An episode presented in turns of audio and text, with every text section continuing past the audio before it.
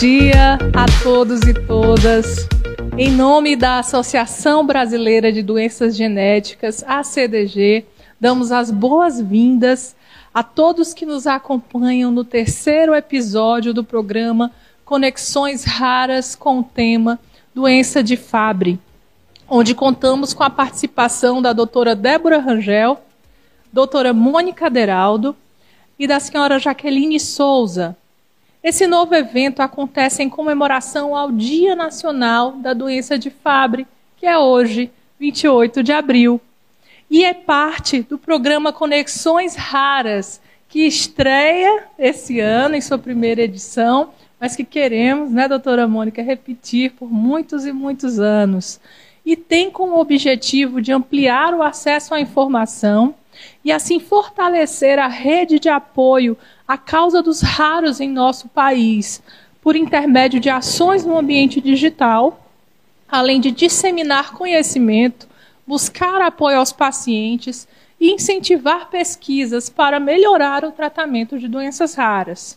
Agradecemos aos nossos patrocinadores, Sanofi e Biomarim, por contribuírem ativamente com ações tão importantes para a nossa causa.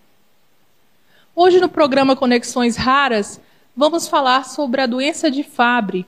A doença de Fabry não tem cura, mas pode ser controlada com o uso de alguns remédios para evitar o desenvolvimento de sintomas e o surgimento de complicações, como problemas renais ou AVC. A doença afeta entre 1 e 3 a cada 100 mil nascidos vivos. No Brasil, em média, os pacientes são diagnosticados após os 30 anos de idade, de acordo com o estudo avaliado no relatório da Conitec. Viver com uma doença rara é um desafio diário.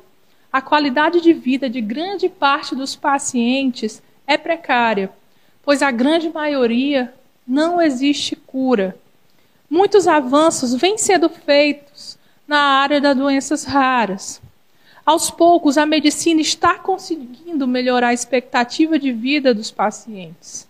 Hoje, no terceiro episódio do programa Conexões Raras, convidamos a doutora Débora Moreira Rangel, médica neurologista com residência em neurologia pelo Hospital Geral de Fortaleza, mestre em ciências médicas pela Universidade Federal do Ceará, membro titular da Academia Brasileira de Neurologia preceptora do Ambulatório de Neurologia Geral e Neurogenética do HGF. Que alegria tê-la conosco. Seja muito bem-vinda, doutora. Oi, olá, bom dia, gente. Eu eu estou muito assim, agradecida por estar aqui mesmo. É um momento muito importante. O Fabry é uma doença é, rara e que tem o tratamento e, só isso já, já é uma coisa diferencial. Mas, assim, e todas as doenças raras são muito importantes e a gente tem que realmente ter, ter esse apego a elas, porque é, elas têm que ter o seu diagnóstico, que infelizmente não ocorre em vários casos de forma precoce. E é isso que tem que ser mudado. E, e tanto em, em doenças que têm tratamento e como em doenças que não têm o tratamento. Porque, na verdade, só o fato do, do paciente saber o que ele tem, isso já é muito para ele. Né? Assim, o diagnóstico é primordial. Né? O que é que eu tenho? Então, essa parte é muito importante. Além de que hoje, assim, hoje eu não tenho tratamento, amanhã eu posso ter. Tem vários estudos em andamento de várias doenças. E tem a parte que cada doença comete alguns órgãos, outros não. E quando eu conheço a doença, eu posso acompanhar o paciente melhor. Então, isso é primordial. Além de que esse paciente ele, ele vai querer casar, ele vai querer ter uma prole, então ele tem que, que ter a sua consulta com, com a sua geneticista, né? Para ter aquele aquela conversinha para entender melhor o que fazer, né? Por qual caminho eu vou trilhar. Então, estou muito feliz de estar aqui. Muito obrigada pela sua fala e pela sua sensibilidade, né? Quiçá mais e mais profissionais de saúde né, uh, se interessem por, por aprofundar-se né, os seus conhecimentos, né, as suas experiências na área de doenças genéticas e raras. Né? A gente com certeza vai conseguir reduzir muito o número de mortalidade, né, a taxa de mortalidade, que, para quem não sabe, né, é a segunda maior causa de mortalidade infantil no Brasil, são doenças raras. Né, então, existem crianças, né, existem vidas, existem adultos né, que dependem desse diagnóstico precoce, do tratamento correto para que tenham qualidade de vida né, e vivam a inclusão na prática. Não é? E agora, nossa próxima convidada é a senhora Jaqueline Souza, enfermeira assistencial no Hospital Geral de Fortaleza, HGF, enfermeira visitadora de programas de suporte ao paciente dentro da indústria farmacêutica, assistente em diagnósticos de doenças raras, responsável técnica da empresa Sempre Saúde Home Care. Que honra tê-la conosco nesse evento. Seja bem-vinda. Bom dia. É assim, uma satisfação muito grande estar aqui participando né, desse dia, é, falando sobre a doença de Fabry, né? A doença de Fabry, a qual foi uma porta de entrada para mim no universo das doenças raras, né? É, a qual eu iniciei fazendo a pesquisa sobre a doença, né? No centro de estudo qual eu trabalho e sem dúvida, né? Esse avanço hoje é, da medicina, né? Desse auxílio que hoje se tem do diagnóstico é, da, de uma doença rara que até então, até um pouco tempo era desconhecido, uma doença grave, né, multissistêmica, que progride assim bem rápido e até há pouco tempo não se tinha tratamento, né? É uma doença que o paciente vem a ter diversos sintomas, mas até chegar, né, esse diagnóstico, é, geralmente esse paciente tem uma certa peregrinação até chegar, né, diversas especialidades até chegar ao diagnóstico. Então, assim, para mim é uma satisfação, né, falar um pouco poder compartilhar a minha experiência, né, que eu tenho hoje nesse auxílio, juntamente, né, com a equipe médica, é de poder, né, esclarecer um pouco, falar um pouco e compartilhar um pouco desse conhecimento. Né? O carinho que ela tem é, pela profissão, pelo que ela faz, pelo dia a dia dela, a gente sente daqui. Vocês estão sentindo aí também do outro lado da tela, né? Agora damos as boas-vindas à nossa poderosíssima doutora Mônica Aderaldo, atual presidente da Federação das Associações Norte e Nordeste de Doenças Raras, FEDRAM, membro do Conselho Estadual dos Direitos da Pessoa com Deficiência do Estado do Ceará desde 2015, membro da OAB Ceará desde 1998 membro da Associação Brasileira de Doenças Genéticas desde 2006, diretora social da Associação Brasileira de Doenças Genéticas, da CDG, desde 2018. Obrigada por abrilhantar nosso evento e por nos receber com tanto carinho aqui na sede da CDG, né? Sua segunda casa e a primeira casa do coração. Bem-vinda, doutora Mônica. Eu que agradeço a vocês, né? Me sinto honrada em nome da CDG, quero abraçá-las todas de coração, de estarem juntos conosco nessa grande batalha. Porque, como você disse, a sua fala primeira, não é fácil ter uma doença rara. E não é fácil a jornada nem para um paciente é, que tem uma doença mais prevalente. Você imagina com uma doença rara. A fala também da doutora me chamou muita atenção em relação ao direito que o ser humano tem de saber o que ele tem, tá? Porque isso aí traz dignidade.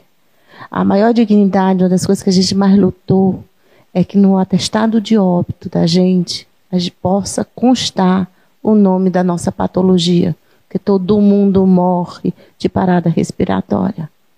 E a gente quer esse, né? nós buscamos essa dignidade. Outra coisa, a gente está aqui para poder gente, é, disseminar, como você disse, mais conhecimento. Porque a gente sempre foi muito invisível. sabe? Até você chegar a um especialista, a jornada é muito grande. E depois que você chega ao especialista, existe realmente aquele. É, é não é preconceito, mas é aquela angústia do próprio médico de dizer: e aí? Né? Como é que ela vai tratar? Porque, infelizmente, a gente tem vários tipos de doenças genéticas. E a grande maioria das doenças raras são de cunho genético, 80%. E desses 80%, só 5, de 3 a 5% tem tratamento. Mas é, qualidade de vida, todos nós merecemos. Fazer aconselhamento genético, todos nós temos esse direito. Está previsto na nossa Constituição, isso está previsto na portaria 199 de 2014. Porque se eu sou um paciente-alvo, eu tenho o direito que a toda a minha família tem que ser investigada. E eu tenho o direito de dizer a mim, junto com o meu marido, junto com o meu companheiro, junto com minha companheira, eu tenho o direito de saber se eu vou querer ter, né, um filho ou não. Se eu vou querer ter uma família. Mas para isso, eu tenho que saber se eu sou, estou portando, né, alguma doença genética, porque se eu estiver, existe uma possibilidade né, de 50% de eu gerar uma criança com a doença genética. Isso aí vai ser uma escolha minha. Tá? E eu vou saber todo o percalço que eu vou passar durante essa jornada. Mas, segundo as geneticistas, que eu não sou geneticista, né, nem sou da área de saúde, eu sou advogada e socióloga. é, eles, eles dizem que todo ser humano já tem 6% de possibilidade de ter um filho com uma doença genética. Então, para mim é um orgulho, é um grande prazer estar nessa roda seleta né, com pessoas tão maravilhosas que têm no DNA a vontade né, de fazer diferente dentro do Brasil. Como não admirar essa mulher, né? Como não admirar essa moça, esta jovem está transformando a história do ecossistema de doenças raras no Brasil. Pode ter certeza. Ela e um time aí super poderoso aí, como as, essas minas maravilhosas que aqui estão hoje. Moderando essa conversa estarei eu, Ana Benício, né, que antes de qualquer coisa sou filha de um raro, né, graduada em Administração de Empresas pela Universidade Federal do Ceará, MBA em Marketing no Varejo pela FCDL, mestrado acadêmico em Administração com linha de pesquisa em Comportamento do Consumidor pela UES, professora de pós-graduação nas faculdades CDL, Unicristos, Unicet, Estela Mares e Uniateneu, fundadora e diretora executiva da Album 3 Inteligência Criativa, idealizadora desse projeto, juntamente a doutora Mônica Deraldo e toda a equipe da CDG, a qual agradecemos a honra de fazer parte desse movimento de transformação do ecossistema de apoio a doenças raras no Brasil. E agora vamos começar o nosso debate. A primeira pergunta vai para a doutora Débora Rangel. Afinal, doutora, o que é a doença de Fabry e como é feito o diagnóstico? Tão precioso. Essa doença é uma doença genética ligada ao X. É, e aí o paciente que, que, que apresenta, ele tem uma mutação em um gene determinado, que é o, o GLA, e aí esse gene, ele produz uma, uma enzima na gente. Aí essa enzima, o normal dela, ela vai, ela vai degradar a gordura um tipo de gordura, tá certo? Que é o GB3. E aí, é, é, o que ocorre é que quando eu não tenho essa enzima, ou então é, ela está é, deficiente, digamos, né? Acaba que eu não degrado essa gordura. E o que ocorre é que eu acumulo em vários órgãos, né? O, o, o foco mesmo é onde? É no rim, no cérebro, no, nos vasos da gente, no, no coração. Mas é, é uma doença que, que é muito variável. E porque ela comete de uma de forma global o paciente. E tem a, as suas formas de apresentação, né? Tem, tem a forma clínica que é típica, que, que normalmente são, são homens, porque eles têm só, só um X, né? E aí acaba que a doença apresenta um, uma gravidade maior. Esses pacientes, em geral, a maioria iniciam sintomas mais novos, tá certo? Na, na infância ainda mesmo. Só que são e sintomas assim é, um pouco em cada lugar, que aí é mais e difícil do e do médico geral juntar, né? O clínico geral no caso, que é o quê? E, e nessa fase é muito comum as dores, as crises de dor que os pacientes têm, têm bastante, às vezes são, são, são crises de dor intensa em mãos, em pés, às vezes abdominal. E aí é, tem, tem essas crises que são agudas, mas e, e também tem um outro e, e tipo de dor que o paciente apresenta, que é uma dor neuropática, digamos. É uma dor que, que e, e quando a gente pergunta, o paciente diz, não, não dói, porque não é a dor normal. É uma dor que é um formigamento, é uma queimação, é um ardor, é uma is, sensação esquisita. Está é, tá gelado demais, está quente demais. Então, como. Ou então é um choque. Então, são, são, são dores que o, o paciente, assim, às vezes, ele nem vê isso como dor. Porque não é o tipo de dor que a gente tem no, no resto das coisas, né? E aí esse paciente ele pode ter esse quadro de uma de forma crônica, tá certo? Já já na, na primeira infância mesmo, tá certo? E aí é, e quando o paciente ele vai ficando um pouco mais velho, é que vão é que e começa a aparecer outras coisinhas a mais. A parte gastrointestinal e também aparece antes e também nessa fase com os 10 a 20 anos, às vezes uma diarreia, ou então vômitos e, pós-prandiais, né, após a ingesta. É, é, às vezes diarreia ou constipação, tá certo? É um quadro desautonômico até, tá certo? E aí, é, além dessa parte, ele ainda, assim, vai chegando aos 30 anos, vai. Aí e começa a aparecer uma, uma alteraçãozinha no rim, mas aí é uma alteração discreta, que só o exame mostra. Tá certo? É um exame de urina alterado. Né? Então é tudo discreto. Às vezes, com 30, 40 anos, aparece um AVC em um paciente desse, um AVC em jovem, paciente que não tem por que ter, ter, ter aquele AVC. E aí, e muitas vezes o paciente ele já tem um, uma, uma alteração oftalmológica prévia, uma catarata precoce, uma córnea alterada, é, é, que é, é uma alteração e, e clássica e que a gente tem às vezes, mas só o oftalmo que vê melhor e porque ele tem que usar um aparelhinho que, que só ele tem, tá certo? Que é a lâmpada de, de, de fenda, tá certo? E aí isso vai juntando um lugar com outro, o coração ele já começa a, a ter alterações, arritmias, a ter, a ter um, um crescimento mesmo, uma hipertrofia no caso, né? Do, do ventrículo.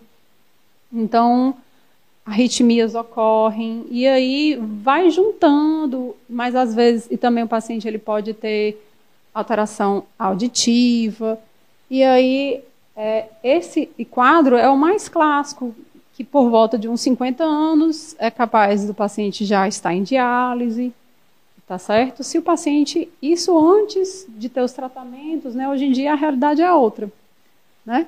Mas se eu não for, for e tiver esse diagnóstico, é, é mais ou menos esse o rumo. Né? Tanto que esses pacientes eles vivem menos.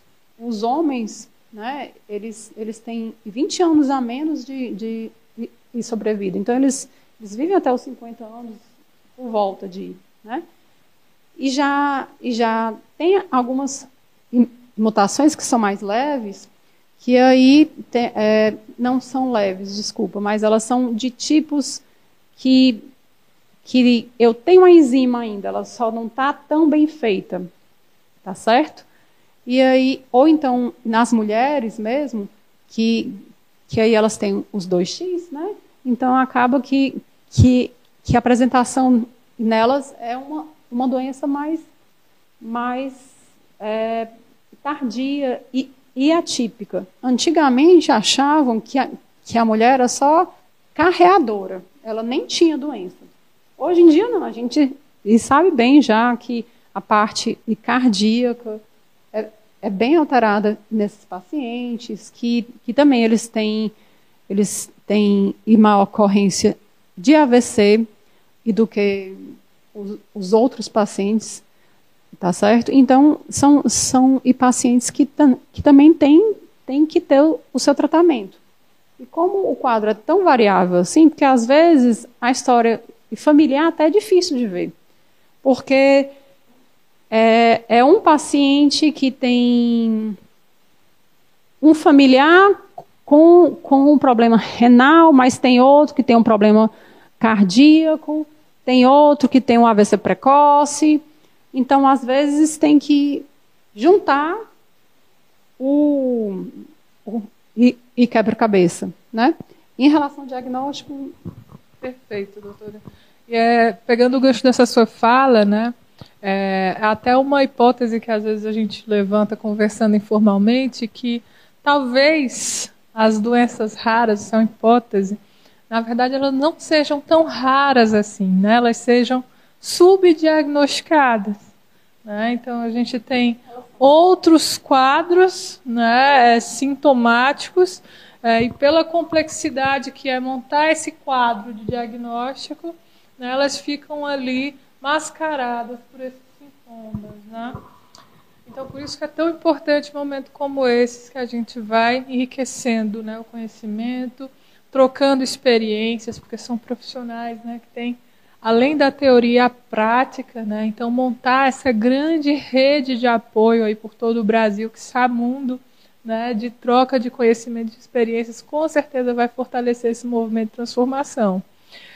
Mas, querida Jaqueline, você que está aí né, na linha de frente há tanto tempo, depois que o paciente recebe o diagnóstico, é uma alegria e uma tristeza, né? Uma angústia, porque ele pensa que a jornada acabou, mas na verdade está só começando.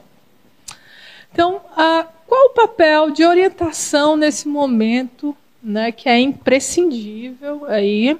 É, é necessário uma equipe multidisciplinar para esse paciente, né? Então, fala um pouco para a gente, esclarece melhor como é essa jornada que inicia a partir desse ponto. É, é, na verdade, esse paciente pulou uma primeira etapa, né, que geralmente é uma etapa bem sofrida, de uma caminhada bem extensa, né, porque como a doutora bem falou, né, a doutora Débora falou que é uma doença muito sistêmica, muitas vezes, né, por ter sido acometido por diversos fatores, né, por diversas queixas, esse paciente já tem, né, vindo de vários especialistas, já tem né, um histórico, é, que já procurou diversas especialidades e até então né, não tinha chegado a um diagnóstico. Quando é fechado esse diagnóstico, ele sente o alívio de saber o que ele tem. Né? Porém, começa né, a luta de saber como que vai ser o tratamento, né, como que ele vai seguir a vida dali por diante. Ele já fica naquela ansiedade de saber, a princípio, né, é, qual a medicação que ele vai fazer uso, né, se tem tratamento, porque quando se fala que é uma doença rara, né, já se tem o tabu que não existe o tratamento. E graças a Deus é uma realidade né, que está mudando, né? É, graças a pesquisas, a estudos, né, isso, a medicina está evoluindo muito né, e podendo ajudar essas pessoas. Então, assim, é, é, essa pessoa ela necessita né, de ser acolhida, né? A princípio, né? Quando é, ela está com o seu diagnóstico na mão, o médico faz toda a orientação, né? É, a enfermagem, né? Tenta, mesmo ambulatorialmente, ainda no ambulatório, poder dar esse suporte para ele, né? Falar um pouco sobre a qualidade de vida ou modos de vida, né, que ele vai ter que, que seguir cuidados na sua saúde. Esse paciente, né, ele necessita ser acompanhado psicologicamente, porque não é fácil, né, porque já fica aquela coisa, ah, eu tenho uma doença, né, é, desconhecida, ou às vezes acha que não tem tratamento, algumas não tem, mas no caso da doença de Fabry, né, graças a Deus hoje, né, já existem tratamentos, é, para a doença. Então, assim, esse paciente ele necessita ser acolhido, ser orientado, né? Como que ele vai fazer a busca do tratamento dele dali por diante. Né? E é aí também que as associações têm um papel fundamental né? nesse suporte aos pacientes dessa jornada aí árdua. E é por isso, doutora Mônica Aderaldo, que eu pergunto para a senhora, na visão da CDG, quais são as maiores dores do paciente em viver com a doença de Fabry? Oi, Aninha. A, a doutora acabou de falar que o paciente sente várias dores, mas a maior dor, que também, como a Jaqueline falou, é: estou com o meu diagnóstico, o que, que eu vou fazer? Para onde eu vou? Primeira coisa que o paciente faz quando tem o diagnóstico, o laudo na mão, é ir para o Google então ali ele se desespera, porque em vez de ver coisas positivas, ele vai ver também muita coisa negativa. Então ali é a fase do desespero.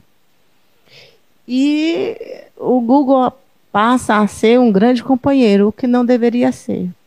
Mas como a Jaqueline também falou, a gente, enquanto instituição, porque nós nascemos com esse propósito, com essa missão de acolher de acolher e dizer, olha, o mundo não acabou aqui, não. Agora que ele começou. E a gente vai passar para o aconselhamento genético, falar sobre o aconselhamento genético, falar que ele é um felizardo, porque nós temos de, de seis a oito tipos, né, de mil doenças genéticas, de seis a oito mil tipos de doenças genéticas. E desses nesse quadro, a dele, graças a Deus, tem tratamento, porque a grande parte é tratamento paliativo. Então, você não trata a doença de base, mas você trata os efeitos que essa doença lhe causa. Né? E que ele não está só. Ele não está só com o Google. Ele tem uma família. Então, ele passou a conquistar. É, é, ele nasce de novo. Ele nasce de novo dentro de outro ser familiar. Tá? E a gente apresenta isso. Para você ter uma ideia, hoje a CDG acompanha 487 pacientes com doença de Fabry. Então, a melhor coisa que a gente tem é a gente descobrir que naquele espaço existe alguém igual a gente. Eu não estou só. Eu tenho uma família de 498 pessoas que estão ali para nos ajudar. Então, a gente sempre tem um grupinho de WhatsApp onde a gente troca figurinhas, né? E um ajuda o outro. Então ali realmente é uma família. Infelizmente, por conta de casamentos consanguíneos, o norte e o nordeste, né? Eles têm um grande número de pacientes e a gente coloca até o centro-oeste. Nós temos no Piauí a maior família de Fabre do mundo. Não é do Brasil, é do mundo. Né?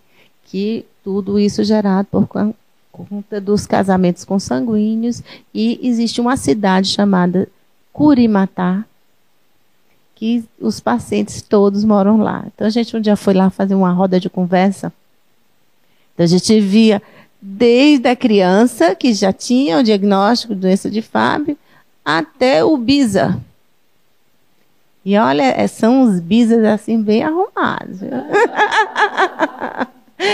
então, a jornada começa ali, então a gente começa com acolhimento. A gente tem uma grande sorte de ter quatro tipos de tratamentos já no mercado oferecido, que infelizmente ainda não estão no SUS, isso é uma batalha nossa, a gente vem batalhando por essa incorporação que não é tão fácil. Porque uma vez descoberto o diagnóstico e o remédio estando incorporado ao SUS, aí basta é, é, um receituário do próprio médico. O paciente já vai, olha que maravilha, é tudo de ideal. Já vai para a farmácia de alto custo e recebe seu tratamento. Então, essa é a nossa luta. E essa luta vem lá de trás. Vem lá de trás, a gente está, eu acho que todos os anos, né, a gente está lutando, e aí eu peço a ajuda de todos que estão nos escutando, porque a gente está ingressando no Conitec, porque é o seguinte, para o remédio quando chega, o tratamento quando chega, a primeira porta é a Anvisa. Depois que ele é registrado na Anvisa, aí a segunda porta é o CMED, é onde vai precificar o tratamento. Tá? Depois do CMED tem preço é, é, eficaz. Né? Ele, a Anvisa diz que esse remédio é para aquela patologia, é eficaz e eficiente. Depois vem para o CMED se precifica, porque quando ele é importado, ele vem de lá, ele vem muito caro. Tá? Então, quando ele chega aqui no Brasil, que ele pode ser comercializado, aí o, o preço geralmente baixa, assim, não é 50%, às vezes é até 80%. Tá certo? Porque ele passa a ser nacionalizado. E o custo não é o custo da droga, o custo da importação e dos impostos, porque a gente bota tudo em cima do, do, do, remédio porque ele é muito caro, não, mas o custo maior é a importação. Então, por isso que é interessante a nossa luta junto ao Ministério da Saúde para que esse produto tenha preço no Brasil. E aí ele passa a ter um preço, ele é precificado, Aí o próximo passo é se fazer um dossiê, que geralmente é a indústria que faz isso, porque esse dossiê tem que ser muito bem feito, muito bem elaborado, e ele é enviado para o Conitec. Quando chega lá, o Conitec é um colegiado, então que vai ser analisado o custo eficiência, vai ser analisado também, não é se o remédio é bom, porque isso a Anvisa já disse ele vai saber o tal do custo-eficiência. Se vale para o governo brasileiro incorporar, às vezes porque o produto é muito caro. Olha, por que, que é caro? Porque a população que vai consumir aquela droga é mínima. E para se chegar né, a, a, como é, a próprio, né, a medicação, existiu por trás, né, de muita pesquisa, muito cientista, muita gente que, né, anos e anos. E quando chega aqui, não é, doutora? Ele também ele vai entrar numa pesquisa aqui até chegar à fase 3, até poder ser lançado. Enfim, quando chegar lá, esse colegiado, que é o Conitec, ele vai, a primeira coisa, ele vai lançar uma consulta pública, né? Ele vai para poder saber se ele vai recomendar ou não vai recomendar. Antes da consulta pública, ele já faz assim a reunião deles e já chega para consulta, né, recomendando ou não recomendando. E aí é o nosso papel. Aí a gente pega aqueles grupinhos de WhatsApp do Brasil todo, vamos, vamos, vamos, vamos votar, porque a gente precisa, não são poucas pessoas. Se a, nossa federação tem 498 pacientes, você imagina, porque tem uma associação brasileira lá atrás, que ela fica lá em Campinas. Nós temos uma associação também muito grande que fica no Rio Grande do Sul, tá? que são vários pacientes também. Então, se estima uma quantidade de mais de 900 pacientes no Brasil com a doença de Fabry. Isso é uma estimativa. E aí, juntando essas pessoas, a gente tem que fazer a sociedade civil se compadecer. Né? Incorpora a Conitec. E aí a gente lança as nossas campanhas, né? Tratamento já, incorpora a Conitec. A gente passou recentemente por uma luta dessa, e você nos acompanhou nisso. E graças a Deus, nós só tínhamos 15 famílias. Nós incorporamos essa medicação. Não é fácil. é muito choro, é muita briga, é muita conquista.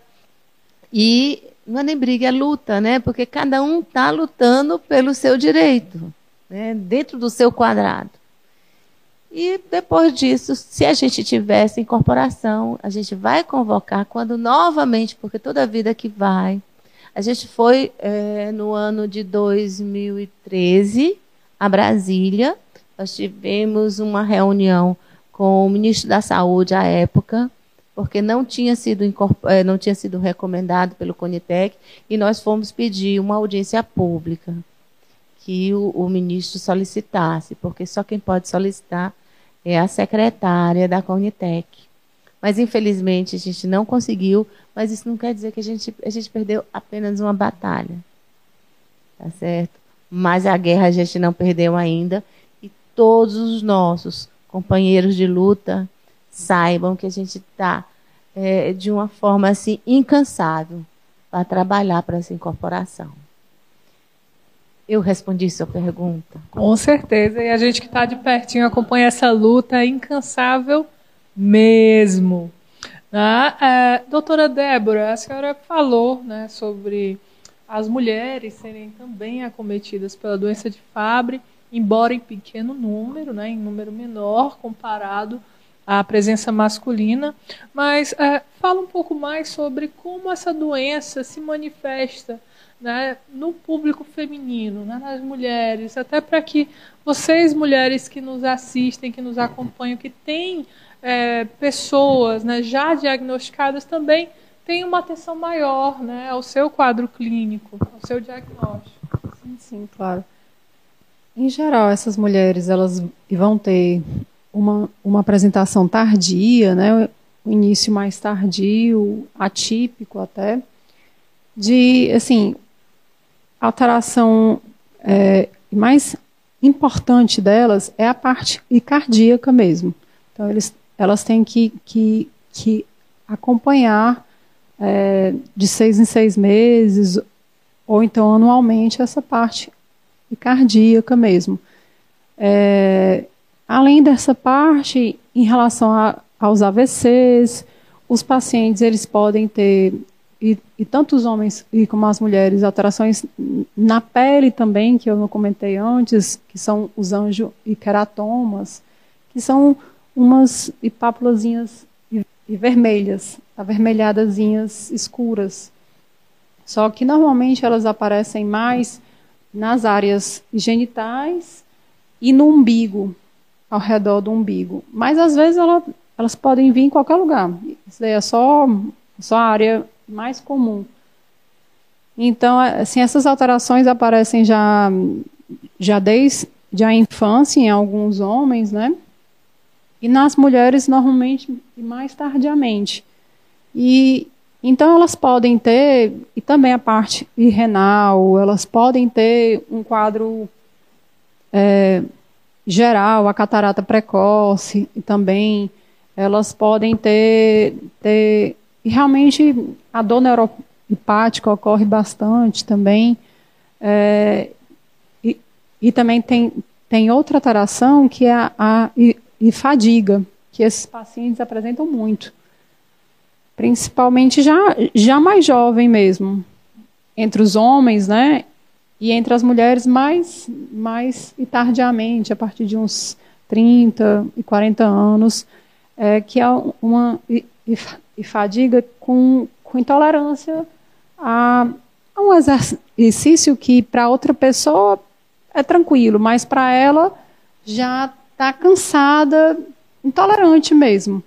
Tá certo? Que tem muito a ver com, com a própria alteração que eles apresentam às vezes em, em relação à parte do, do suor deles. Porque eles têm uma hipoidrose ou então uma anidrose, que é uma, uma alteração de de não suar direito ou suar muito pouco. E, e, e quando eu não suo, eu não exteriorizo o calor, às vezes eu, é, eu tenho tanto essa intolerância e como é, episódios de febre, tá certo? E recorrentes, né? Assim, ocasionais e pontuais. De vez em quando ele tem uma febre, não está com nada. Entendeu?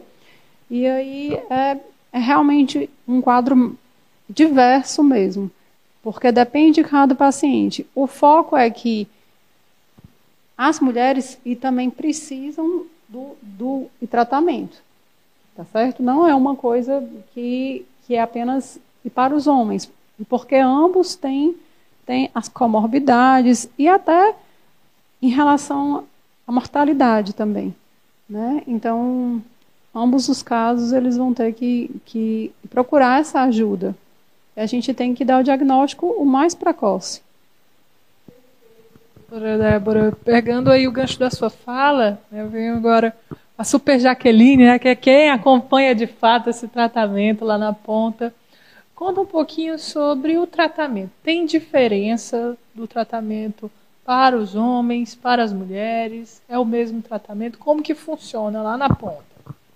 Pronto, né? É a questão da indicação, né, do tratamento vai depender, né, da conduta médica. Como a doutora tinha explicado, né, no caso dos homens, né, geralmente eles são mais afetados por eles portarem apenas um X, né, e a doença é recessiva desse cromossomo, e a mulher, né, tem os dois X, então muitas vezes quando ela tem a deficiência genética nesse é, cromossomo, nesse X, né, o outro, né, tenta compensar.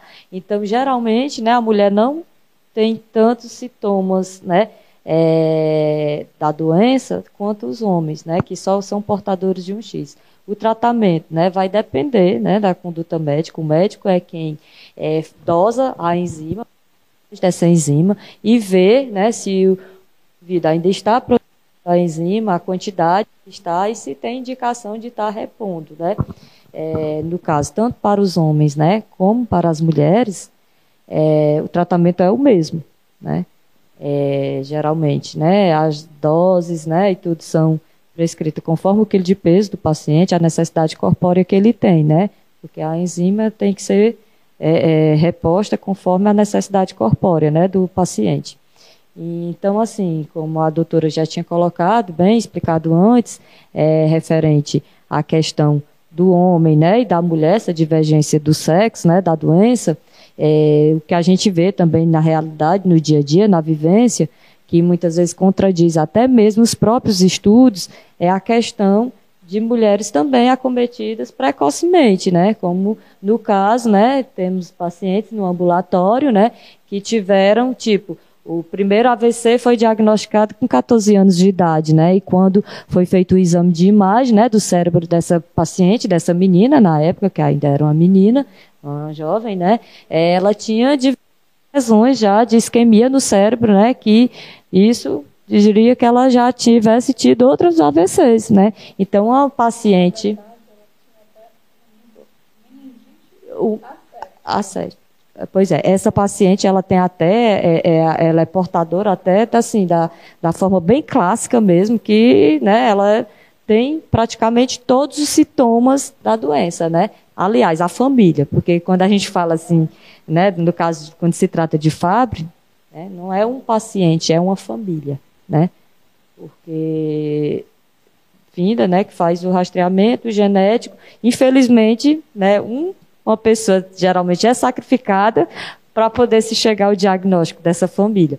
Mas o tratamento, né, é, moderado conforme a decisão, a indicação médica, né? O médico vê, né? Faz a dosagem da enzima e faz a opção, né? Para o melhor tratamento para esse paciente. A gente tem, tem só que, que lembrar uma coisa em relação ao diagnóstico.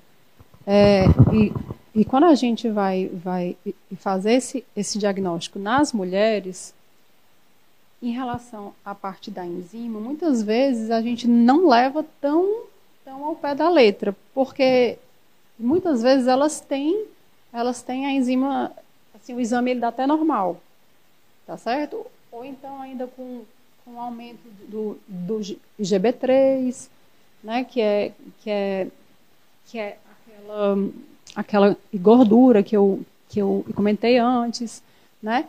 Então, é, para elas, a gente tem que realmente ir para o estudo molecular já. Tá certo? Já para os homens, não. É normal a gente ter, ter esse screening prévio, né? Em relação às enzimas. Feita colocação, né? Até para direcionar melhor os profissionais de saúde né, nessa busca do diagnóstico. E doutora Mônica, uh, eu acabei de saber que tenho a doença de Fabry, né? recebi esse diagnóstico. Eu posso recorrer ao benefício do LOAS, Lei Orgânica de Assistência Social? Poder, a gente pode, né? A gente pode tudo. Porque se, o seguinte, a LOAS, ela tem ainda algumas restrições. Então, para a família ter o direito ao LOAS, ela tem que ter um quarto do salário mínimo ainda, tá? Mesmo que a gente questione isso na justiça. E às vezes a gente consegue reverter esse, é, nessa, essa decisão administrativa. Porque é uma decisão administrativa, porque você entra e o médico, né? é, o médico, é, a primeira coisa que a gente leva é o atestado do médico. Então, nesse atestado tem que ser comprovado a incapacidade para o trabalho. Se o médico botasse que a pessoa tem uma doença genética, é, é, que geralmente as doenças genéticas são incapacitantes, geralmente, né? Mas se ele colocar que tem, mas ela está assintomática ou que ela tem condições de exercer as vida, a vida cotidiana normalmente, aí ela não vai conseguir ter o LOAS, né? Porque antigamente quando se falava muito porque em relação a CA, bastava o médico botar que a pessoa era portador de um CA tipo tal. Hoje nem o CA passa assim. Se ele botar que é um CA, mas ele tem tratamento e não é incapacitante, então a pessoa às vezes perde o direito. Então tem que estar tá bem ajustado à lei. Entendeu? É uma parte assim bem legal. E para os médicos, às vezes eles, eu estou falando isso porque eu trabalho com loas e tenho um marido médico. E ele é doutor em ranceníase. Né? E os pacientes às vezes chegam, doutor, tem que. Eu estava até essa conversa com ele semana passada. Doutor, o senhor tem que botar, que o meu advogado mandou, que o senhor tem que botar, que o meu. Assim, assim. Aí, não é? Aí ele, o, o médico fica numa situação difícil. Ele diz assim, mas eu não posso colocar isso, porque às vezes não é. E o paciente, às vezes, às vezes eles chegam aqui chateados. Aí eu disse, mas é porque se ele colocar isso e o senhor vai para um perito. E se o perito não achar a mesma coisa, ele responde processo, ele pode perder até o CRM.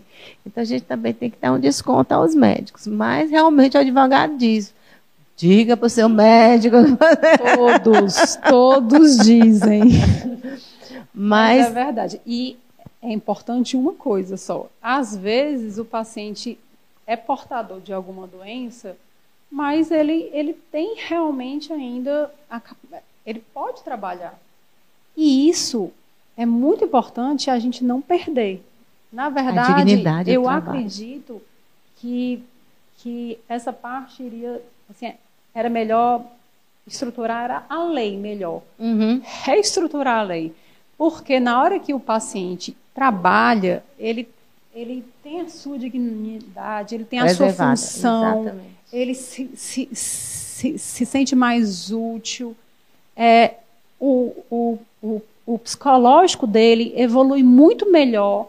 Então, assim, eu digo até para assim, não é para ir ficar ir totalmente parado em casa e tente dobrar umas coisas, arrumar umas outras, para não não e ficar parado aquele paciente que não pode trabalhar para para apenas ficar ativo de alguma forma em sua vida. Porque também, é, é, complementando aqui a fala da doutora, porque também isso gera uma depressão profunda. Então, a, a, a gente está lutando por dignidade. Então, a, o trabalho dignifica o homem, né? A gente acordar todo dia sabendo que você vai fazer uma diferença, isso é muito importante. Mas existe um lado social também que tem que ser pensado pelos nossos representantes, né? A gente está aí às beiras de uma eleição, a gente olha, falar em política é falar nos nossos representantes, eles estão lá porque nós os elegemos. Então eles têm que levar, não é a casa do povo, então eles têm que levar a nossa voz. E uma doença genética rara, tá? Ela comete não só o paciente, ela comete a família inteira. Então, muitas vezes, é, aquele paciente ele demanda um certo cuidado maior, ele demanda muito mais dinheiro em casa, ele demanda um cuidador, tá certo? E às vezes a pessoa que está mais próxima, o ente, ele tem que deixar de trabalhar. Ele não tem uma doença genética, mas ele é o cuidador 24 horas.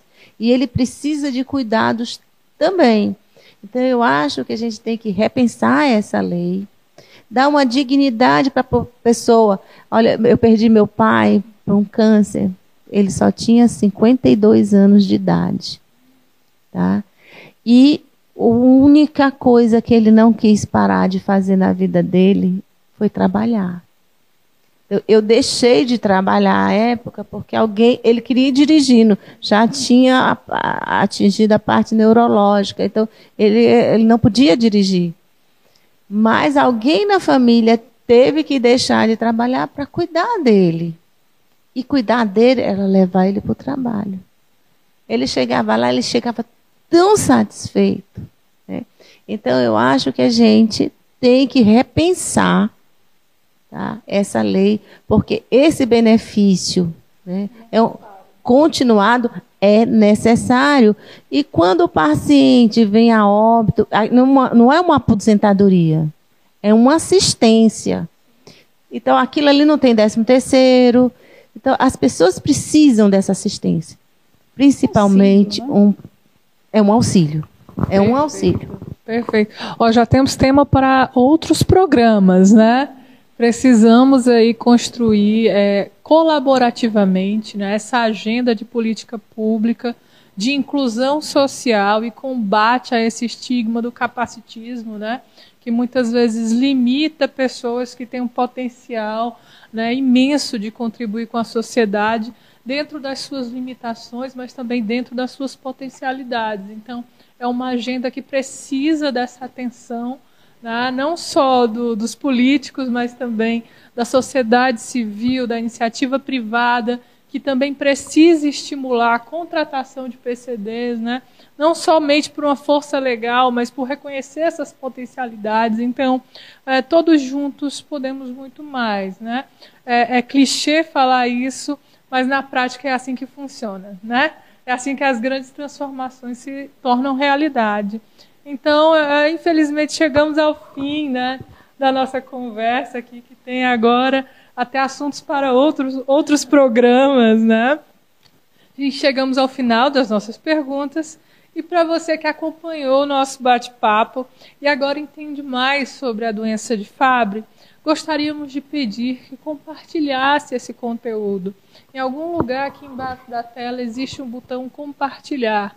Então, clica, envia esse link para o máximo de pessoas das suas redes sociais, né, do seu círculo pessoal de conhecimento, né, e é, ajuda né, essas informações a chegar a toda essa rede de conexões aí pelo Brasil, pelo mundo, para o máximo de pessoas, e isso pode ajudar alguém a fechar o seu diagnóstico, abrir né, um horizonte de possibilidade.